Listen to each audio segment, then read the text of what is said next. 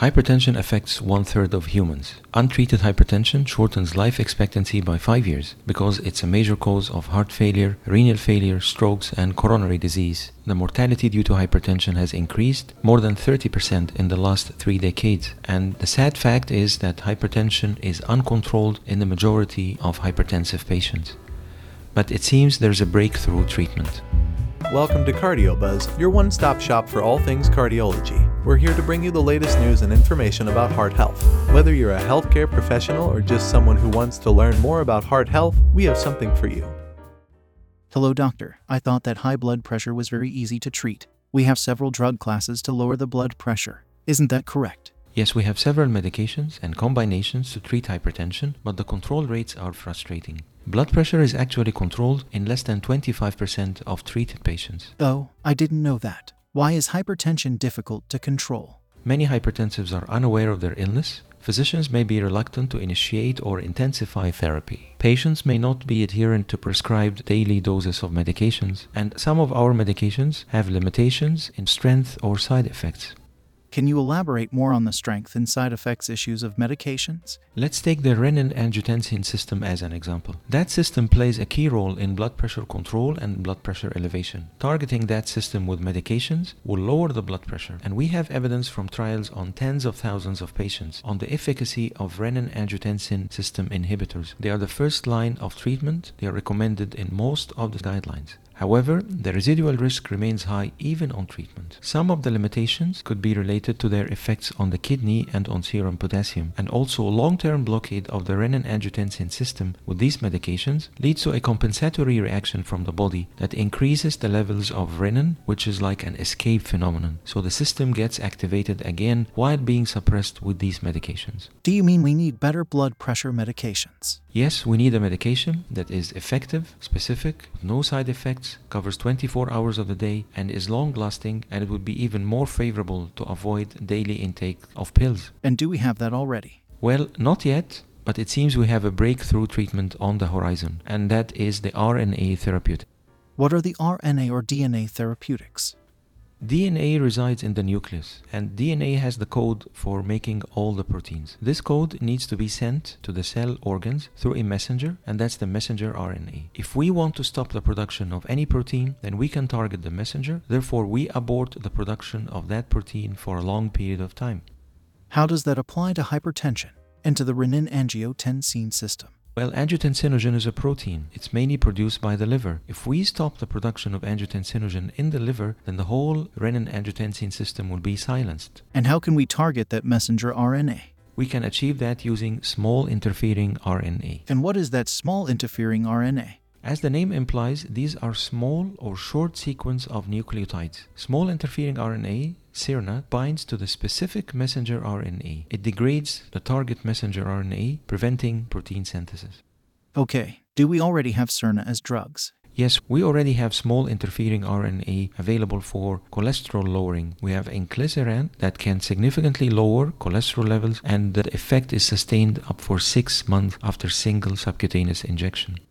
Got it. And now we have them for hypertension. Exactly. We have zilebesiran, the first in class small interfering RNA that silences the hepatic angiotensinogen expression, leading to decreased production of angiotensinogen protein, suppression of angiotensin 1, angiotensin 2, and consequently blood pressure lowering. Circulating angiotensinogen is derived primarily from the liver, so we need to target the renin-angiotensin system in the liver. How does zilebesiran target the liver specifically? To accomplish that, the small interfering RNA is conjugated to a molecule, it's GalNAc. It binds to a specific receptor on the surface of the liver. This GalNAc conjugation enhances the siRNA delivery to the hepatocytes, so zilebesiran targets only the liver and it does not affect the angiotensinogen production in the kidneys, in the brain, and in the adipose tissue. You mean it will not have any effects on the kidneys and other tissues? Yes, most likely, when we target only the hepatocyte, extrahepatic angiotensinogen production will be preserved, limiting the side effects on the kidneys and other tissues. Will we see compensatory escape and reactivation of the renin system as we saw with ACE inhibitors and ARBs? Angiotensinogen is the sole precursor of all angiotensin peptides. So, inhibition of the renin angiotensin system with this approach will theoretically limit any compensatory reactivation or escape that we currently see with oral ACE inhibitors and angiotensin receptor blockers.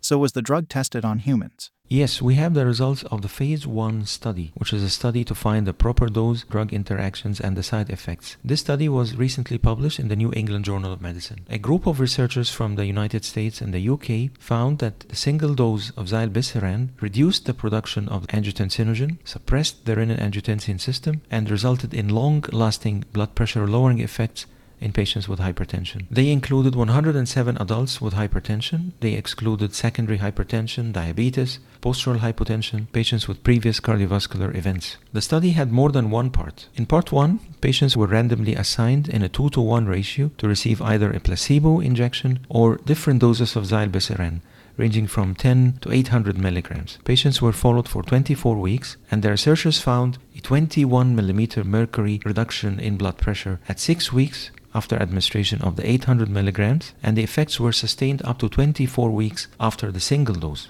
In another part of the study, they tested the effect of 800 milligrams when co-administered with irbesartan, which is an oral angiotensin receptor blocker. The combination gave an extra 6.3 millimeter reduction in systolic blood pressure and extra 3 millimeter reduction in diastolic blood pressure.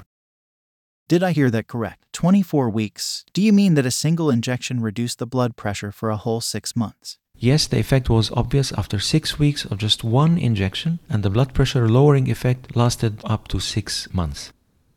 Wow, that's impressive. So patients did not need to swallow a daily pill, just one shot and forget blood pressure for six months. But wouldn't that be dangerous if the patient becomes hypotensive for any reason? The drug effect will still be there, right? Well, your concern is valid, but it's reassuring that there were no drug related hypotension that required medical intervention during the study.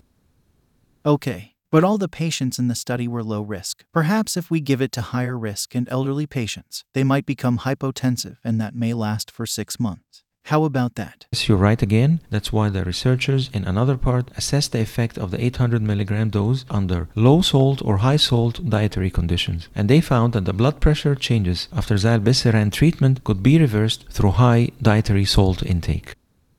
That's good. So salt can antagonize the drug effect. But it would be more reassuring if we have an antidote or a reversal agent, isn't that correct? Yes, of course, there's a platform, it's called Reversir. It has been developed for rapid and potent reversal of small interfering RNA mediated effects. This platform also uses a GalNAc molecule that makes it very specific to the liver. Again, it's complementary to the small interfering RNA, so it's very specific. A single dose of Reversir can fully reverse the target gene silencing within four days. It is good to know that, but does that shot have other side effects? In the study, there were no deaths or unplanned hospitalizations, no significant changes in serum potassium, sodium, serum creatinine, renal functions. The only side effect was injection site reactions. I heard that angiotensin antagonists are contraindicated in pregnancy. Can zilebesiran used in pregnancy? Preclinical studies that evaluated angiotensinogen small interfering RNA in rat models of preeclampsia didn't detect any deleterious effects on the pups, and it showed that the small interfering RNA did not cross the placenta. But still, we are not sure there are insufficient data to evaluate whether the teratogenic effects of renin angiotensin system inhibitors may also be seen with zilebesiran. So we need to wait.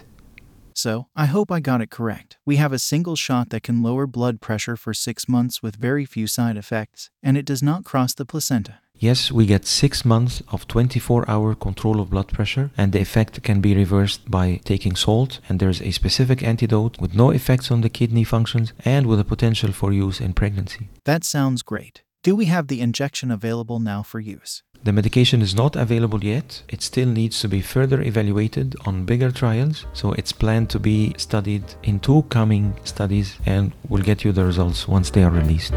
Thank you for listening. We hope you enjoyed this episode of Cardio Buzz. If you did, give us a thumbs up and subscribe to our podcast on Spotify, Google Podcasts, and on Apple Podcasts. And don't forget to check out our other episodes for more information on cardiovascular health. See you in the next episode.